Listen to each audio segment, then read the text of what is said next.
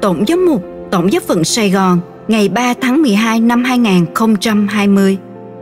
Thư mục vụ mùa vọng và Giáng sinh năm 2020.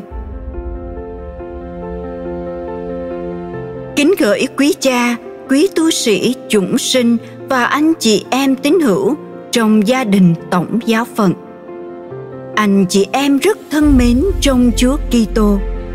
Một chúng ta đã bước vào mùa vọng chuẩn bị mừng lễ Giáng sinh. Mùa Giáng sinh không chỉ là mùa vui chơi mua sắm, trang trí đèn sao, nhưng trước hết là mùa vui mừng đón con Thiên Chúa làm người và ở giữa nhân loại. Thiên Chúa yêu thương nhân loại quá sức đến độ ban tặng người con yêu dấu để nhân loại nhờ Ngài mà được hạnh phúc đón nhận ngài là nhận được ánh sáng, tình yêu, sự thật và sự sống. Từ chối ngài là ở lại trong bóng tối, hận thù, lầm lạc và sự chết.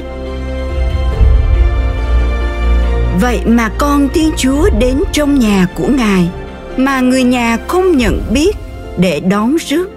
Ngài đã đi qua cuộc đời, nhưng nhiều người đã hụt mất ngài chính vì thế, sứ điệp của mùa vọng là tiếng nói cảnh báo hãy tỉnh thức hãy tỉnh thức kẻo hụt mất chúa hãy cảnh giác kẻo mất nguồn sống ánh sáng và tình yêu trong cuộc đời. 2. Năm 2020 là thời gian đau thương đối với toàn thế giới – đại dịch Covid-19 vẫn còn đang hoành hành khắp nơi. Cho đến nay, hơn 64 triệu người bị nhiễm, gần một triệu rưỡi tử vong. Đời sống kinh tế và xã hội bị khủng hoảng trầm trọng. Nhờ ý thức trách nhiệm cộng đồng và áp dụng các biện pháp phòng ngừa phù hợp, Việt Nam đã có 4 tháng bình an. Tuy nhiên, trong những ngày này, tại thành phố chúng ta đã xuất hiện ca nhiễm mới trong cộng đồng. Điều này nhắc nhở tất cả mọi người phải luôn đề cao cảnh giác để đại dịch không tái phát trên đất nước. Chúng ta đang nói tới tình trạng bình thường mới. So với năm 2019 tình trạng của thế giới là không bình thường. Tuy nhiên vì chưa thể đẩy lui được nạn dịch nên phải chấp nhận nó như là chuyện bình thường để mà sống. Chẳng lẽ cứ cách ly bất động mãi bình thường nhưng lại phải luôn đề phòng chứ không như thể chẳng có chuyện gì quan trọng? Hãy tỉnh thức và cảnh giác. 3. Ngoài đại dịch Covid-19, người dân miền Trung còn liên tiếp gánh chịu những cơn bão và lũ lụt với hậu quả là trên 200 người chết và mất tích, hơn 1.500 ngôi nhà bị sập, gần 240.000 căn bị hư hỏng, thiệt hại vật chất rất lớn, nhiều gia đình rơi vào cảnh trắng tay. Đại dịch Covid-19 cũng như lũ lụt làm cho cuộc sống của tất cả mọi người bị khủng hoảng, thiếu thốn nhưng những người chịu ảnh hưởng nặng nề nhất vẫn luôn là người nghèo và di dân trong thời gian qua, được thúc đẩy bởi tình liên đới nhân loại và đất bác ái Kitô giáo.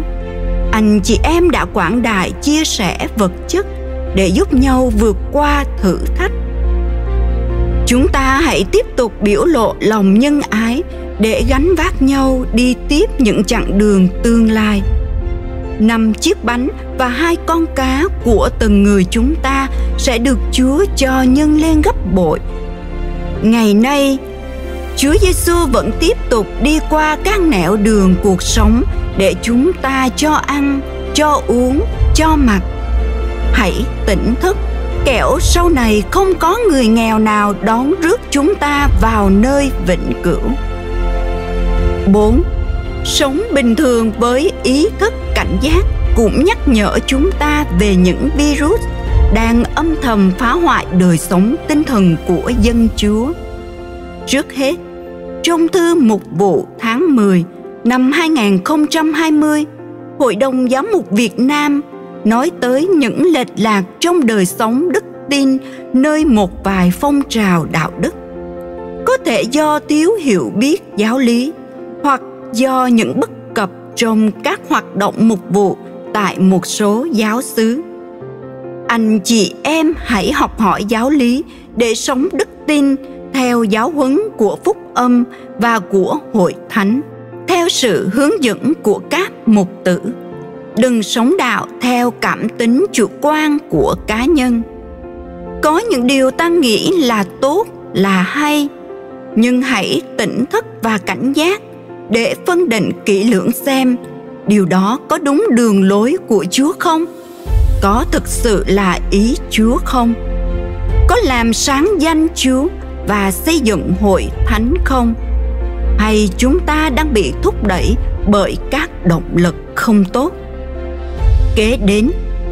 Anh chị em hãy sử dụng các phương tiện truyền thông để loan truyền chân lý và tình yêu thương hiệp nhất.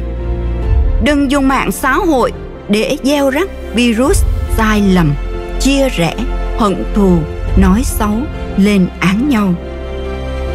Buổi tối mỗi ngày, anh chị em hãy tự kiểm xem hôm nay mình đã loan truyền được bao nhiêu sự thật và tình thương và ngược lại đã gieo rắc bao nhiêu virus độc hại hãy luôn tỉnh thức và cảnh giác về biết bao virus đang âm thầm phá hoại đời sống cộng đoàn do sự thiếu khôn ngoan và lòng ghen ghét của mình.